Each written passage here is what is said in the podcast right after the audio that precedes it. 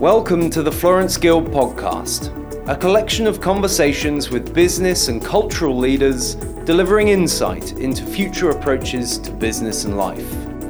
Through conversations in an array of styles, from salon talks to lifestyle events, through to intimate facilitated lunches and dinners, Florence Guild promotes encounters, satiates curiosity, and allows insight into future approaches to business and life following Florence Guild conversation was recorded live at Work Club Sydney, Australia's most forward thinking workspace. This episode's conversation is about how Australia could lead the world in fintech. London, Singapore, New York, these are markets people think of when they think fintech. They are rich in talent, have loads of capital, and are homes to some of the world's biggest financial institutions. However, for a tiny nation of 23 million, Australia has a strong case to be the world leading fintech market. Let's listen to FinTech Australia's CEO, Danielle Szetho, talk through the evolution of Australia's fintech industry and share insights into Australia's unique fintech strengths.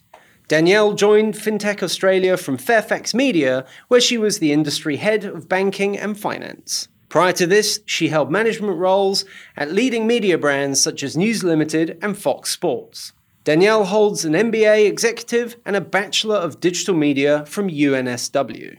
How Australia could lead the world in fintech. A Florence Guild conversation with Danielle Szetho. Thank you very much. Uh, and thank you very much for making the time. I know lunchtime for an entrepreneur is super precious, so I appreciate you being here. Just so I can get a sense of who's in the room, how many of you guys are actually either founders or thinking about founding a company? Yeah, cool. Quite a fair few, more than normal. Um, and how many of you guys are actually from like the corporate sector, potentially looking at engaging with fintech? Oh, so kind of both thing, kind of thing. Okay, cool. Um, and just so I can pick on a few people, like what sort of things are you interested in hearing in about, like just so I can make sure that we're hitting the brief. And if I'm then not talking about stuff that you wanted to, we can blame them. But so, what sort of things would you like to hear about? Well, I suppose I'm, try- I'm trying to understand what uh, what the trends are in fintech. Yep. What, what areas are uh, Yep. you know developing. Uh huh. Um, Okay. I work a bit with insurance companies, banks, Yep. uh, health insurers, that sort of stuff. Yep. So they're always trying to figure out where things are moving. Aren't- So isn't it's everybody? Trends. trends. Cool. Okay. Um, and you as well? What were you interested in finding out?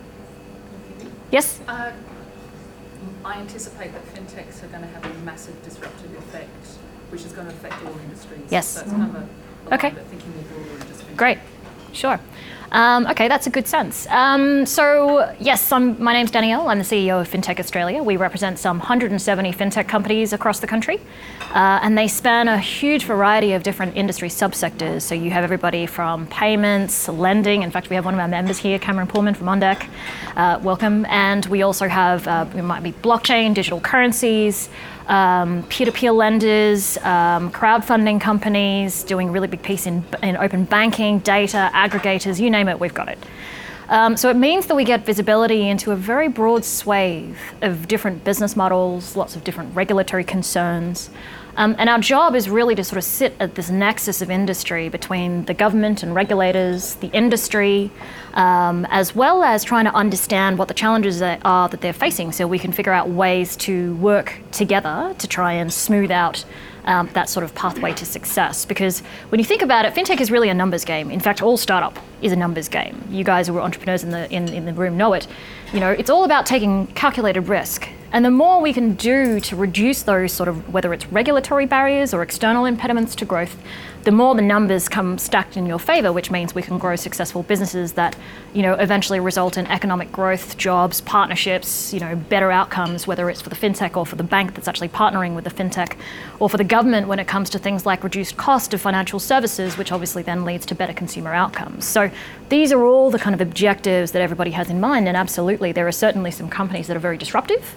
But certainly, there are a lot of companies that we see as very additive or what we might call sustaining innovations those ones that are looking to potentially partner with a lot of financial services providers to help them to do something more cheaply, more cost effectively, or in a more tailored way for a, uh, a financial service.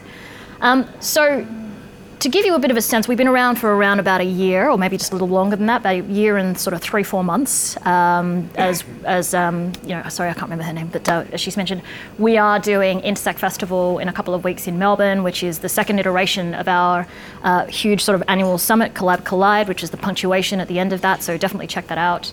Um, but we do tend to explore a lot of interesting themes, and I think I'll sort of talk a little bit about that because, you know, speaking about Australia's potential um, as a global, a world-leading fintech hub, which it's certainly starting to become recognised as being one. A lot of it actually comes down to this concept of intersect or intersections. So, what is it that the Australian fintech industry is known for? It's it's known for being an industry, uh, or actually a market that is geographically situated at the sort of nexus point of east and west we have this super kind of diverse population, multiculturally. I, mean, I myself, I'm a migrant, um, you know, but I know a lot of other fintech founders and a lot of other participants and a lot of consumers are from all sorts of different diverse backgrounds. And when you think about the fact that financial services is, you know, one of Australia's. In fact, I think it is the largest uh, industry contributor to Australia's GDP, some 10% of the economy. The interesting thing is that one of, I think it's either the second or third largest, is actually education.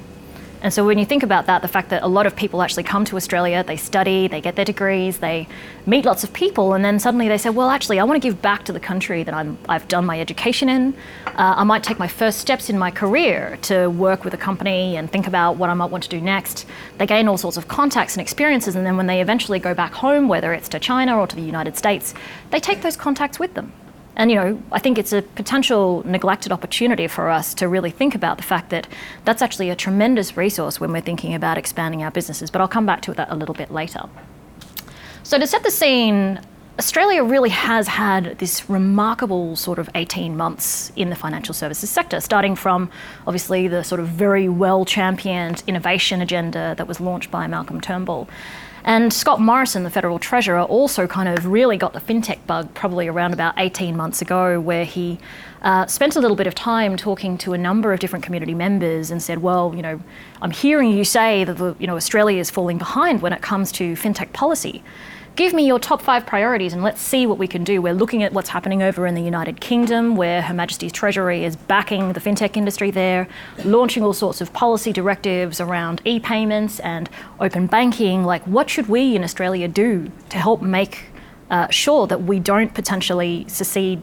you know, this tremendous amount of financial services capability to uh, some of our near neighbours who are investing incredibly when it comes to the fintech sector. So you look at people like Singapore and Hong Kong and China, and the governments are pouring billions of dollars into their fintech sector. How are we supposed to compete? So we spent a bit of time as a community coming together and figuring out this sort of uh, paper that we kind of brought to government and said, well, here are our top priorities. And we're actually seeing this sort of rollout of a number of those different things. And, you know, these things take time. Um, you know, you've got to sort of dot all the I's and cross all the T's, but you know, when it comes to legislation and policy, you've got to think about the investors, investor protection, retail investors, consumers, the different sort of perspectives of the participants in the industry. So it's taken a while, but for example, um, you know, we listed crowdfunding. And as you all know, the crowdfunding legislation has now come into effect uh, for public companies. We're in the process of getting the private company legislation through the parliament now, and you know, hopefully within the next sort of six nine months, we should actually begin to see, you know, a really good opportunity for startups to actually raise capital through new sort of you know uh, crowdfunding regime.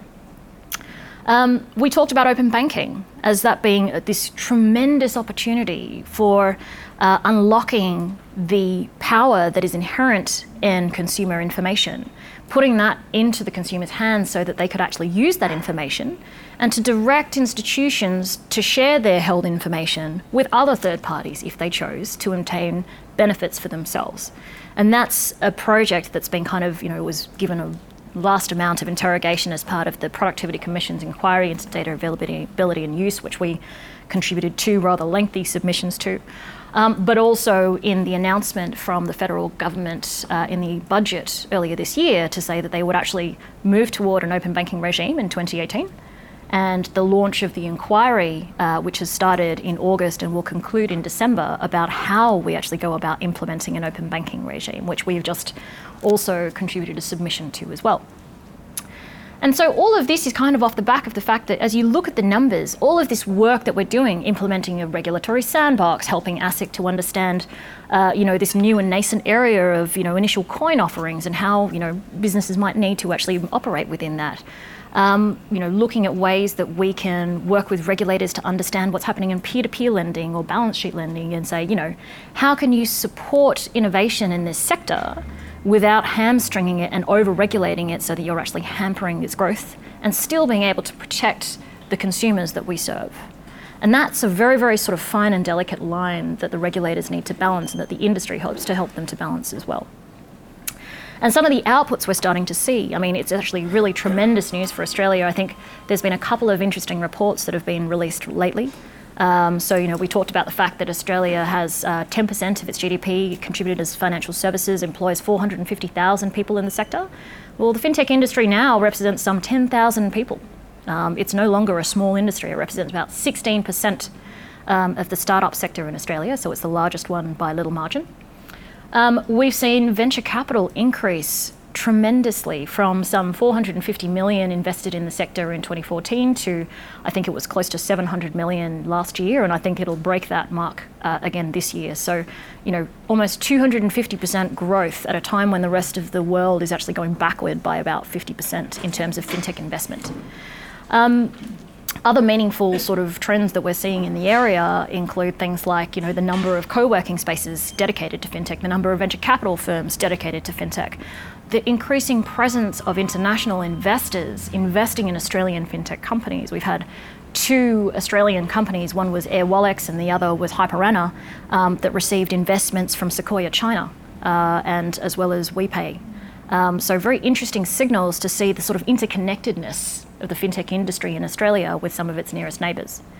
Um, and then, of course, just a couple of weeks ago was the second annual Alternative Finance Benchmarking Report, which showed that Australia had actually leapfrogged uh, Japan to be the second largest alternative finance sector in the Asia Pacific region, only to China. Um, and you know, China basically represents, I think it's close to 80% of the world's alternative finance sector, so kind of a behemoth, very difficult to catch. But you think about the fact that we have tremendous balance sheet lenders or, you know, business lending community, um, you know, so players like OnDeck or, you know, others like Prosper, Moula, SpotCap making really great headway from the intense demand from the small business sector for lending. Um, and you can really start to see why you know Australia's alternative finance sector, which covers all these uh, business models from you know balance sheet lending, peer-to-peer lending, and crowdfunding, um, with some 610 million dollars US uh, lent in the last or volumes in the last sort of 12 months. It's it's really tremendous growth for Australia. So coming back to some of the hallmarks of the industry, Australia has an extremely well regulated fintech environment. Um, ASIC and APRA and uh, the RBA, the three sort of the t- tri-peaked regulatory system we have, very well regarded internationally as forward-thinking but very balanced uh, regulators who are very used to or have had a long history of regulating the financial services sector. And think about the fact that Australia has, has not had a recession for some 25, 26 years. Um, we have had a financial services sector that has weathered the GFC. Um, so, of, of, course, internationally, a lot of regulators are actually looking to ASIC and saying, well, ASIC, how is it that you are doing things differently in terms of how you're regulating the financial services sector and now the fintech sector that we can potentially learn from? And so, in terms of the trends, one of the things we're sort of seeing is this sort of move to start to actually unify a lot of fintech regulatory policy across the world. And that kind of regulatory unification is important because when you're a fintech company, you're trying to scale internationally. The biggest cost you will probably have, apart from staff, is in compliance. So, the time spent understanding as you move from jurisdiction to jurisdiction how you have to localize your products and services to make sure that you're meeting the regulatory requirements within that different jurisdiction. And so if you can kind of see where regulators start to have conversations about, you know, well, China, what are you doing in this space? And, you know, Indonesia, how are you approaching approaching e-payments? Um, Hong Kong, how are you starting to look at this ICO problem? You end up with situations where the regulators all start to unify toward different areas. And one area that I think is particularly exciting in that space is actually in digital financial service, uh, sorry, digital advice. So thinking about the fact that Australia's superannuation sector uh, or pension sector is, I think it's like the sixth largest in the world, which when you think about the fact that we're a country of 23 million people is crazy, um, given that the ones ahead of us are like, you know, Canada, the United States, Japan. Um, so it's tremendous to see that we have such depth and experience and a long history of mandatory contributions. And that's actually an area where, for example, the UK is starting to implement uh, a mandatory contribution scheme.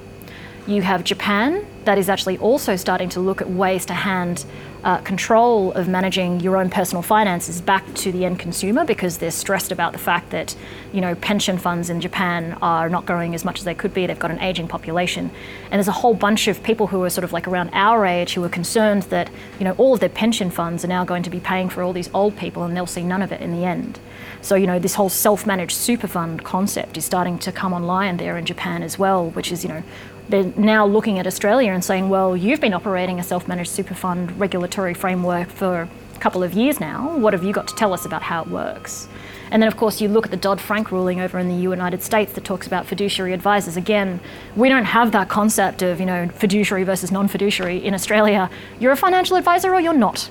So, you know, you start to see this sort of, you know, harmonization of regulation uh, throughout the country, uh, throughout the countries. And, you know, from the fact that I think by count, ASIC has more collaborative regulatory agreements than any other regulator worldwide in the fintech space. Um, really sort of shows just how well regarded Australia is when it comes to you know regulatory policy. And that actually then leads to kind of the other area that's very interesting and emerging within sort of what we consider the fintech sector. Um, you know, talking about things like regtech or regulatory technologies. So the fact that we have such a regulated sector means that inevitably the cost for compliance is super high. And there's a lot of cost sunk into that, into really manual processes, things that require triple stamping of paper, passing from one person to the other, risk and compliance teams saying this needs to be checked for anti money laundering and KYC, um, or know your customer. And so we've got a lot of very interesting businesses that are using data technologies to actually now automate a lot of those functions, which is where you're starting to see this new kind of regulatory technology sub industry within fintech take off. And that level of compliance is super, super linked to lots of other industries. I mean, compliance is a word that's not unique to financial services. Um, and Australia has got a number of other key industries that require a lot of other compliance sort of hurdles. So whether it's the medical sector, or it might actually even be the agricultural sector, you know, we have very, very high levels of regulation in there. And so you're starting to see this industry of regtech companies that have started in financial services because the, you know the margins and the costs there were always the highest, and so they're saying, well, let's go in there and see if we can you know take some of that cost out and therefore kind of you know build a business off that.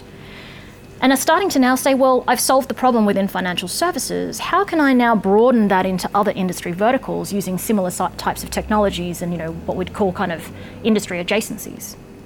And again, that's an area which I think coming back to that point I made at the beginning about intersections, is an area that Australia is increasingly becoming very well known for because you know we're looking at how financial services intersects with the medical sector or it might intersect with the agricultural sector. And it's within all these different intersections that becomes very very interesting for Australia particularly as you look at it within the context of the Asia Pacific region. Because if you think about Singapore you think about Hong Kong they're traditional financial services hub. Financial services makes up a huge amount, the big overwhelming majority of their GDP, versus in Australia, it's quite distributed. And so it's not going to make sense for Australia to compete on pure financial services against those types of players.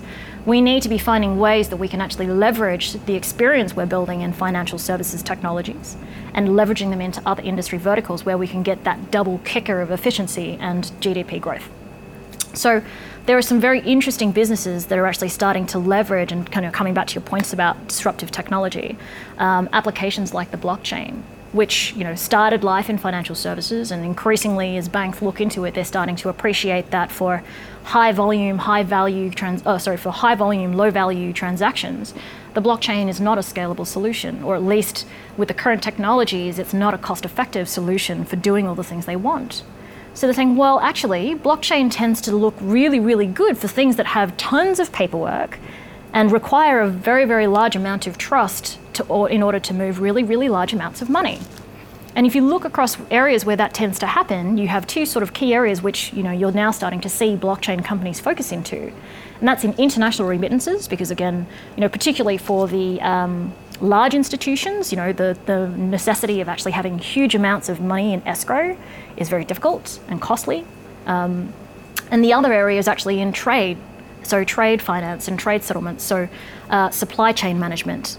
And again, coming back to this concept of intersections, you think about Australia in terms of an exporter of commodities like, um, you know, it might be oil, gas, um, or even sort of minerals like, um, you know, coal or uh, potash or gold, whatever it is, um, or even in terms of things like beef exports. We now have some really interesting blockchain companies that started off targeting financial services applications, but have now shifted their focus to things like trade settlement and are looking at how they're actually using and applying the blockchain to capture data and settle transactions as they move commodities through a supply chain. So I was actually up in Queensland a couple of weeks ago and looking at a company that was actually doing kind of like the blockchain of beef. And you know, again, coming back to this notion of intersections, when you have the agricultural sector that's doing a whole bunch of work in things like Internet of Things and doing things around sensor deployment and how you actually link all of that with automated smart contracts that enable you to pay things automatically once it passes from thing to thing. Um, all of that stuff starts to make sense in an Australian context, which again kind of looks at how we leverage the core capabilities we have across multiple industry verticals and puts them together to develop specialized niche applications. So these are sort of areas that we're looking at when it comes to that intersection. Again, coming back to you know our geographic position between east and west, and coming back to the intersection of financial services with lots of other sort of industry verticals. So those are sort of two areas that I see um, as being quite interesting and disruptive. Um, you know, this space of ICOs, I think a lot of people are very interested in what's been happening there. Um, given the fact that Australia has just rolled out this really interesting and very well researched and thought through crowdfunding regime. It's very interesting to see how we then sort of shift our focus and attention and look at ways in which we can kind of leverage that work into what's actually happening in the ICO space. And again, coming back to sort of the collaborative nature of how we engage with the regulatory community, both domestically and internationally. You know, we spent a lot of time, both ASIC and FinTech Australia, talking to other industry bodies through the world. ASIC spent time talking to all sorts of jurisdictions about the different ways in which they were approaching the problem of ICOs. And the guidance we sort of gave to ASIC when we said, you know, of course, you we're not going to tell you how you release your guidance, but please can you ensure that, you know, you're not killing the industry before it even starts by overhandedly regulating things. You know, it'd be useful for you to just provide clarification about, you know, what sorts of regimes might apply, what sorts of things wouldn't apply, and if you're thinking about taking advantage of these, what are the different regulatory sort of uh, or license type arrangements that you may need to consider as you're actually undertaking your raise through that particular approach. And you'll see the guidance that they've released um, a lot of companies have actually said, yes, that's actually something we can work with. It's a really good pointer for where we're going. And I think you'll see a couple of really interesting um, deployments uh, of ICOs in spaces that really harness the best of blockchain applications as a fundraising mechanism and staying within the regulatory guidelines. So I'm sure some of you probably would have heard about Power Ledger, really good example of a company that um, blockchain based peer to peer energy trading uh, through the grid. Um, you know, there's another one that's coming up soon, I think, called Solara uh, or Solaris. Um, you know, again, sort of leveraging mobile phone chip technology to actually enable peer-to-peer trading off um, uh, solar panels. So again, coming back to this thing about the intersections, Internet of Things, um, financial services technologies, and blockchain um, with renewable energy. So other areas that Australia can leverage distinct strengths and the intersections of all sorts of these different technologies to then commercialize that and actually bolster not only the things that we're good at here as an industry, but then how we're actually exporting those technologies to the rest of the world. So I don't know how we are for time, because I could honestly just talk about that sort of stuff forever. But I thought I might just pause there to see whether or not there's anything else in particular that anyone wanted me to raise.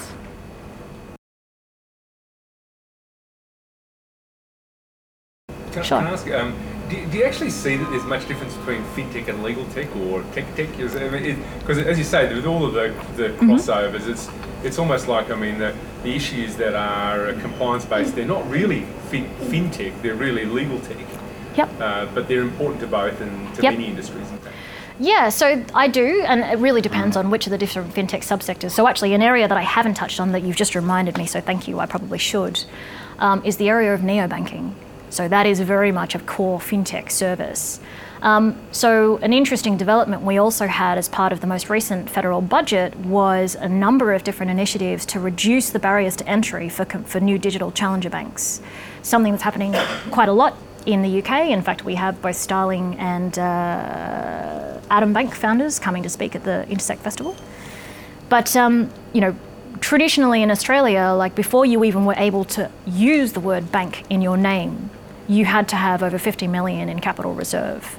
Um, there were all sorts of blockers with respect to the um, percentage, and of course, this is all you know. It's it's, it's all fair, um, but you know, blockers with respect to your your capital holding requirements to comply with things like Basel three and four. Um, but you know, it really did mean that it was very difficult for companies to actually look at deploying new challenger banks because you needed to raise some 50 million in VC before you can even kind of get an entry stamp. So the government basically said, look, we're looking at a consultation now to announce a new type of licensing regime in conjunction with that, so that if you have a minimum of 3 million allocated capital, you can then operate with a restricted banking license um, that would allow you to have up to, I think it's up to 250,000 per individual consumer and an aggregate amount of 2 million proposed, which we think is too low. Um, but that is an area, for example, where you know it really is about the absolute essence and core of financial services and how people are actually completely changing the fundamental way they're engaging with consumers. And I'll give you two really nice examples that I've seen lately of companies that are starting to really play around with how people engage with traditional financial services. Um, everyone's always heard of Acorns and, and Pocketbook and these sort of new apps that are very consumer facing, allowing you to sort of, you know, whether it's roundups for saving or, you know, budgeting and, you know, moving your money around and getting that holistic view of your financial services. Another one that I've seen lately is called Finch, which is like a, a I don't know if, how many of you guys know about Splitwise? You know, it's that, that sharing app where, you know, you go out for dinner with your friends and the bill comes to 100 bucks and it's like, oh, I don't have any cash, so why don't we just, you know, I'll pay for it and then we can just split the rest and, you know, the app allows you to very quickly divide and, you know, if you've got an, you know, your friends are all in the app, it just happens instantly. So, you know, that's a really good example. Finch is sort of built off a similar sort of premise to Splitwise, where it's instant sort of settlement and payments between all you and all your friends, except when you sort of log into the app, the very first thing you're confronted with is this screen where you've actually got, um, you know, a couple of different tabs and it says, you know, here are all the transactionings that are happening within your little circle of friends. So you can see, oh, you know, my friend Simon's just paid my friend Eric five bucks for coffee. Oh, and Eric's just paid, you know, Ursula for another, for lunch. Then you have this other tab which actually says everyone. And you can see transactions that are happening from, you know, you to you. Um, I have no idea who all these people are, but you can start to see these little micro transactions. And it's a completely different way of thinking about social finance, where, you know, this kind of voyeuristic, I don't know, some people would claim it's millennial sort of banking, which I personally don't believe in. That's just straight voyeurism. My dad finds it, it incredibly hilarious. Um, but you know this whole new way of engaging with people and you know they've, they've actually deployed the app. It's got really strong traction amongst the university crowd. Um, another interesting example is um, is Revolut that I caught up with them recently is um, they're a neobank that actually has fantastic traction. I think they've almost got a million customers already and are, are pushing to get another couple of million, but have deployed in the UK, in, in Europe, and are now sort of looking to launch here in Australia and you know they're looking at uh, completely reimagining. They started off as kind of like a, a, banking app that allowed you to do remittances and transfer, like a. It's more like a currency wallet. So that was their sort of minimum viable product, where they said like you know recharge your app with X amount of pounds. We'll allow you to instantly convert it into um, you know, Danish kroners or Australian dollars, or you know, perhaps in future maybe into Bitcoin or you know, XEM if you're that way inclined, um, and you know, comes with sort of prepaid cards that you can then use to spend in whatever place in whatever currency you've just converted at the spot rate. Um, and you know, from there in the UK, starting to roll out other types of financial services. So you know, starting with these really niche applications, but then starting to rebundle into things that actually then completely take over the relationship with someone over a financial services life cycle. Um, you know, there's some very interesting disruptions that are actually happening in that space as well. Does that kind of answer your question in a very long and roundabout way? Cover some of it, yeah. yeah, okay. Any other parts that I didn't cover?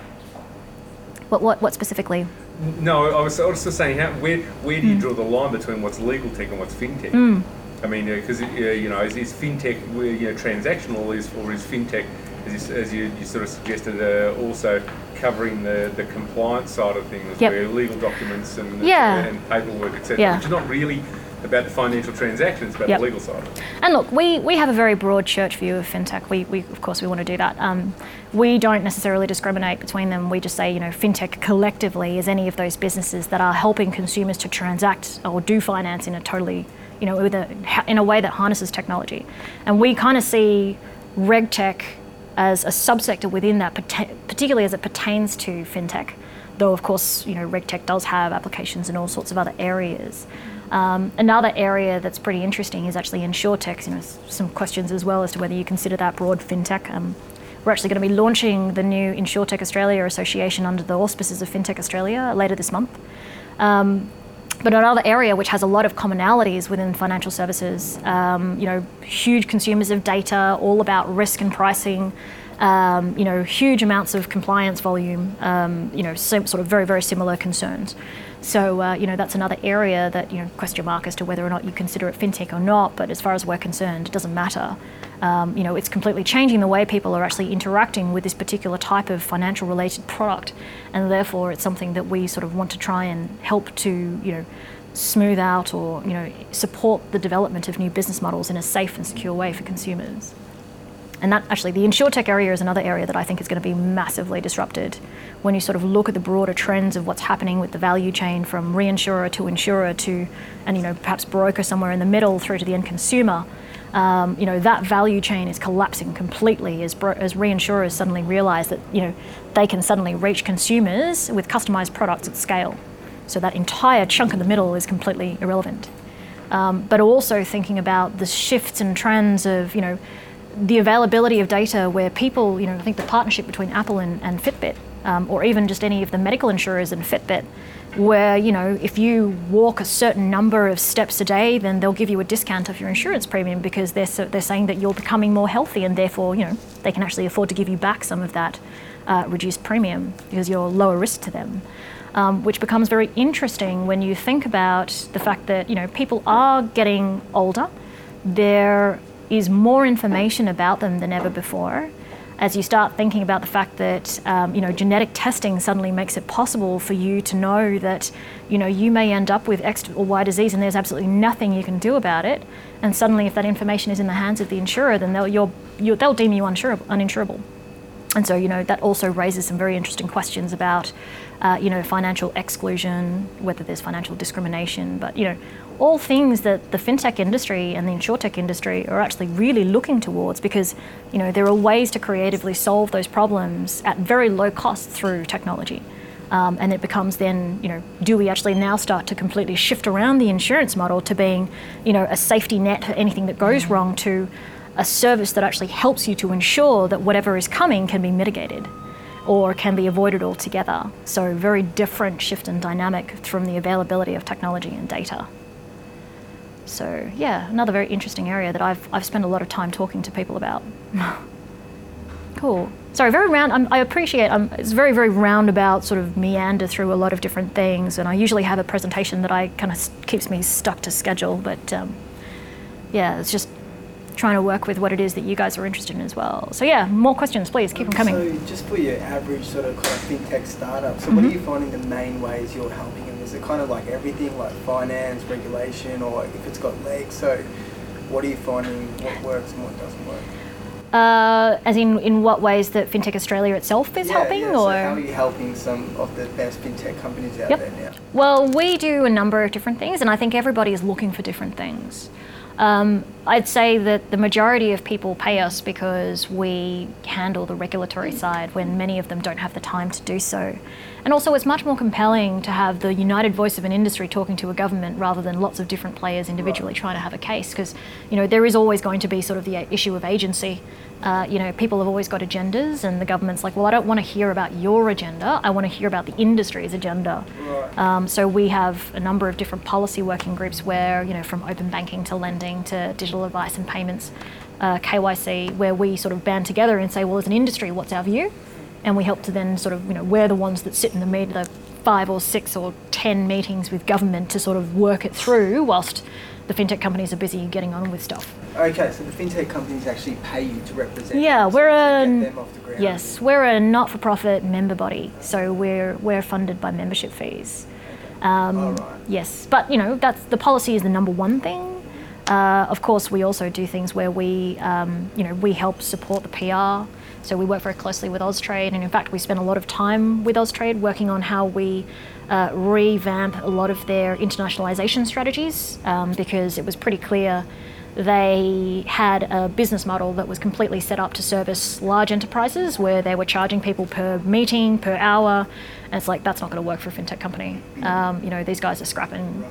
So what stage are these fintech companies typically at when they engage? We have people from across the spectrum. So we have people who are sort of founders only, when, and in fact, probably the majority of our members are founders only because that's the cheap entry rate, uh, 250 bucks a year. Um, but all the way through to businesses that are 30, 40 fif- employees plus. So, you know, your, your Ondex of the world who have quite a number of employees, uh, everyone to people like Stripe.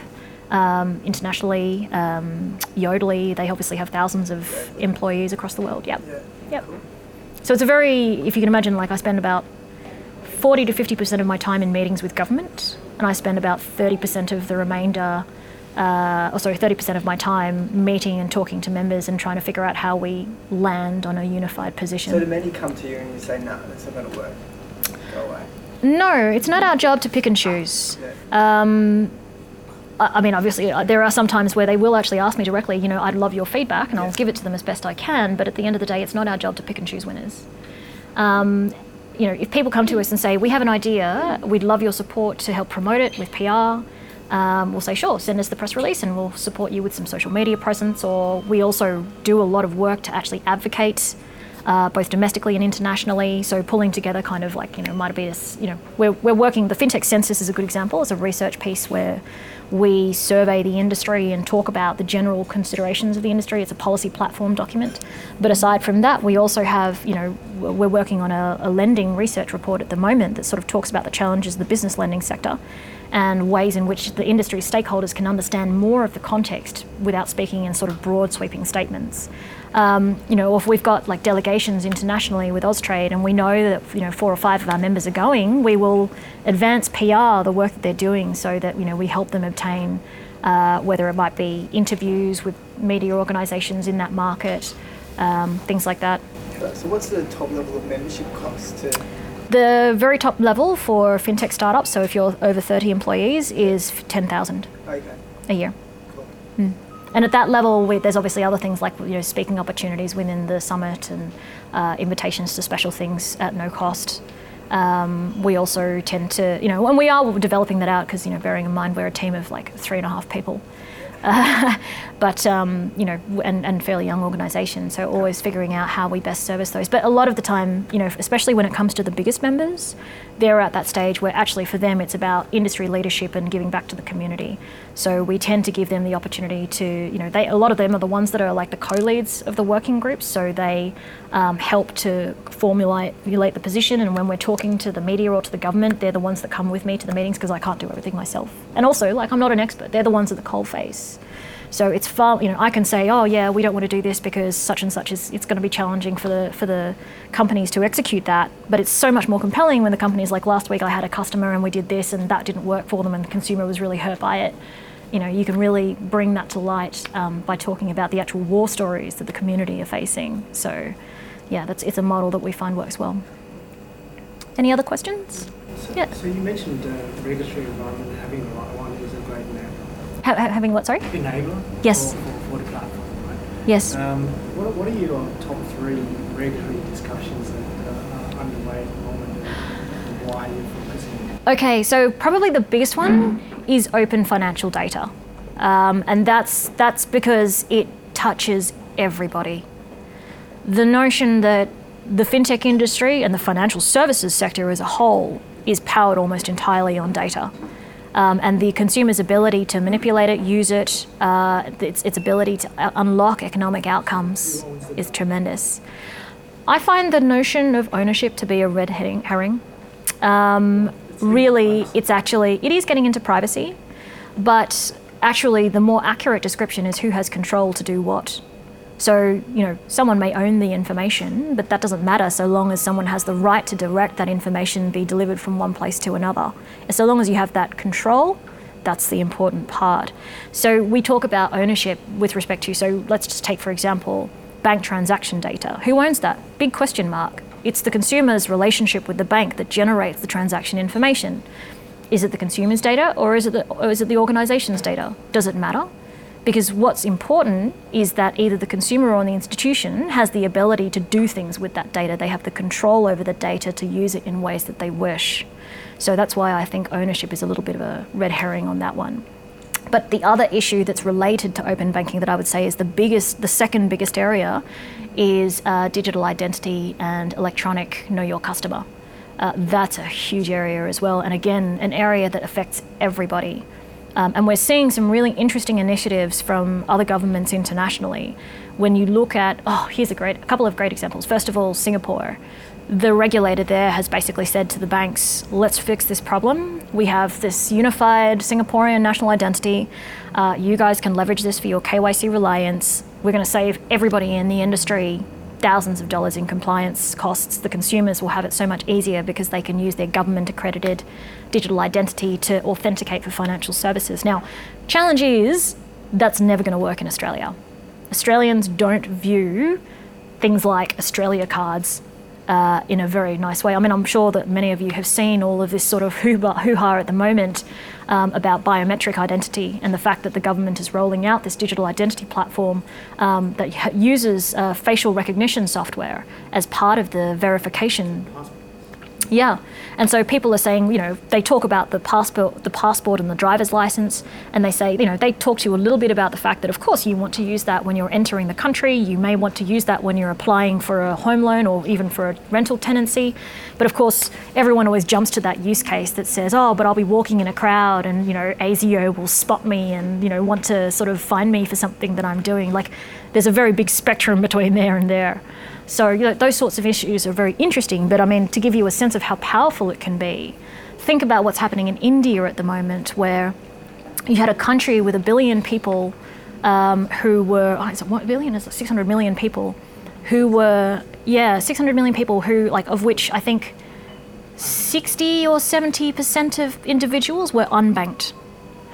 And in somewhere like 20, to 2015, the government decided to launch Aadhaar, which is the platform they use for a digital, or, or you know, a unified Indian digital identity. Uh, they basically mandated that if you wanted to obtain a government service, um, there's a lot of government handouts in India, you needed to get an Aadhaar number. And to this date, they now have something like 95% of Indians now with an Aadhaar number because the telephone companies are leveraging Aadhaar as a means to actually validate who you are, who they say you are. And that's because the telephone companies are now starting to offer payment services. Yes, and that's where you see this sort of leap stage in innovation where payments is not being conducted by banks anymore. It's being done by finan- like by by the um, by, by the yeah, and then so taking that next natural step from Aadhaar, the other thing that was interesting is when they announced the Aadhaar Act in 2016, they also launched the Unified Payments Interface, which was effectively a suite of APIs that the government delivered into Aadhaar. And just a couple of weeks ago, WhatsApp and it was WhatsApp and WeChat have just switched on uh, payments in India leveraging Aadhaar and UPI. And you can imagine how quickly they'll be testing those services to then deploy that into other markets. You know, very, very quickly switching that sort of capability on and testing it with a market of 600 million people is uh, for mobile payments. And you know, given that in that particular geography, like that's in some cases the only way in which people can access financial services due to either, um, you know, the geography or the um, access to other types of banking infrastructure. It's extremely powerful, and it's what you're increasing. Like you know, it's, it's the story of Kenya um, it's the story increasingly in Indonesia and in, and in Thailand, uh, where mobile is actually driving banking infrastructure, not the other way around. So, so just to round up, I've got, a, I've got a few friends in Singapore mm. with fintech, and, and, it seems to be much very conducive environment. Yes. So, so what, what is your view as an advocate for Australian fintech mm. to, to tell somebody to change their minds between starting here and Singapore? Uh, look, I've been to Singapore a few times, um, and in fact, I'll be speaking there for a few events uh, during, well, not at the festival, but during the Singapore FinTech Festival week. And actually, one thing that people don't actually realize is there's a lot of complementarity between the two ecosystems. Um, so I would say the, the benefits from Singapore is the fact that it is a tax haven. Uh, you know, the tax rates they have there are crazy, but it's a market of 3 million and you're not going to get very far in terms of acquiring talent with a market of 3 million. In fact, that is their biggest problem, and the fact that there are still, you know, there's a lot of native Singaporeans are very nationalistic. It's really hard for them to actually change the visa restrictions there to allow more people to come into the ecosystem. And when I speak to fintechs in Singapore, um, a lot of them say, yes, it's super easy for us to get capital. Um, super easy for us to save money on things like you know space and tax breaks and all that sort of stuff impossible for us to scale because we don't have access to the talent. And when you think about like where you look at it, a healthy ecosystem from a sort of five, uh, five critical factors: capital availability, um, infrastructure availability, so the space in which you can create connections, favorable policy environment, um, access to customers, so whether that's financial institutions or end consumers, and the last one, of course, is access to talent. So you have to have all five of those things developed in order to actually create a successful ecosystem. They should be without boundaries, right? So they've got access to cheap labour and highly educated Indonesia and Malaysia. Mm. Um, see them integrate that and yes.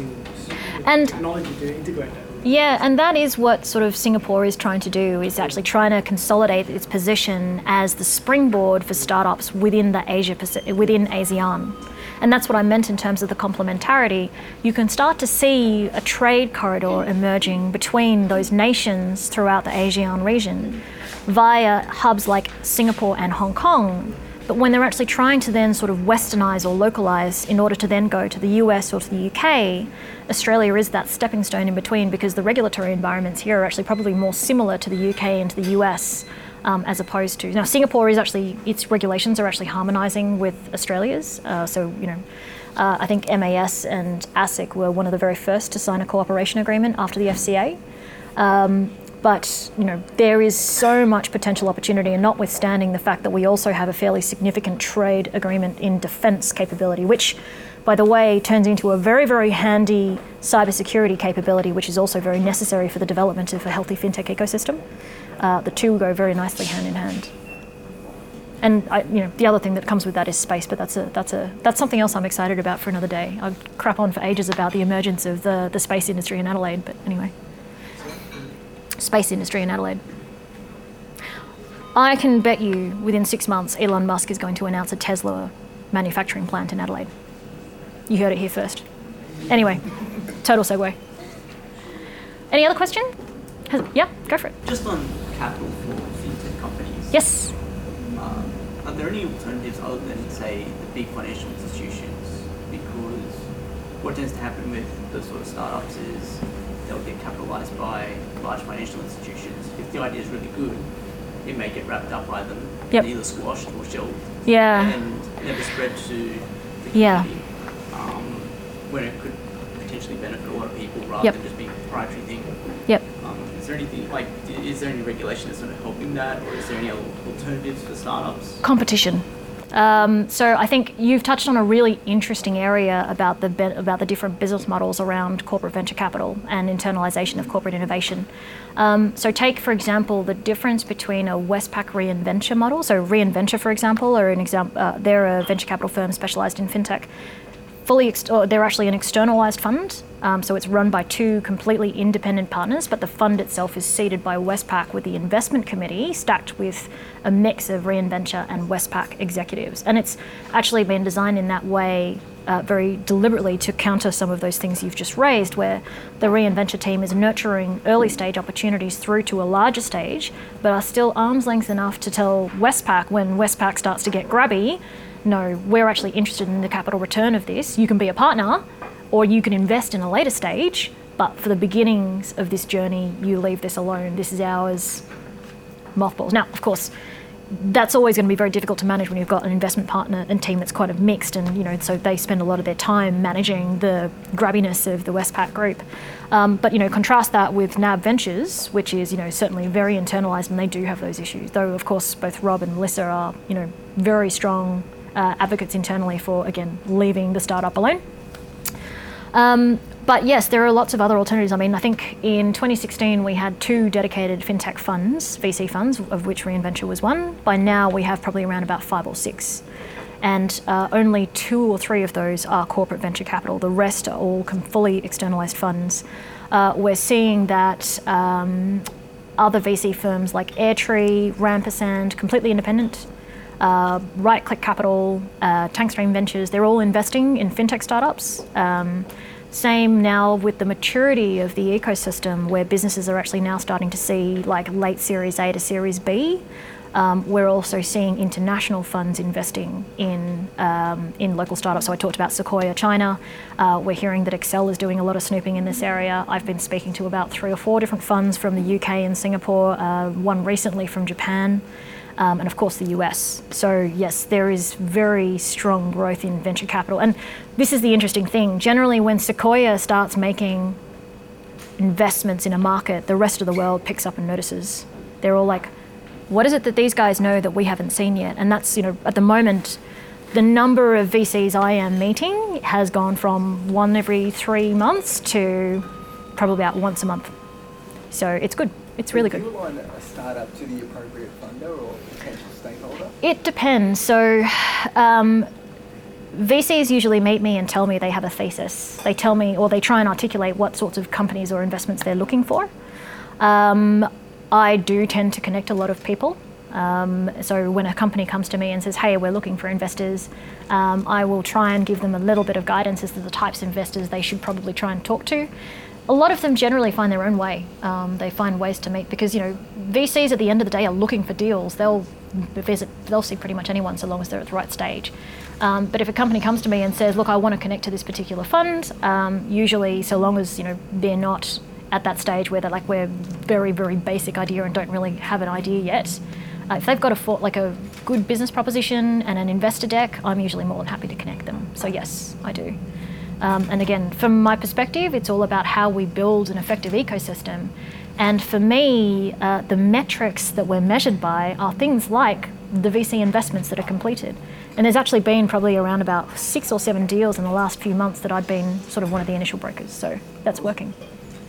Um, but apart from your question about VC funds, then yes, equity crowdfunding, so public company legislation coming online at the moment, lots of uh, crowdfunding intermediaries now starting to get their licenses, so that will probably formally start in late October, early November. Um, and the private company then probably about six months later.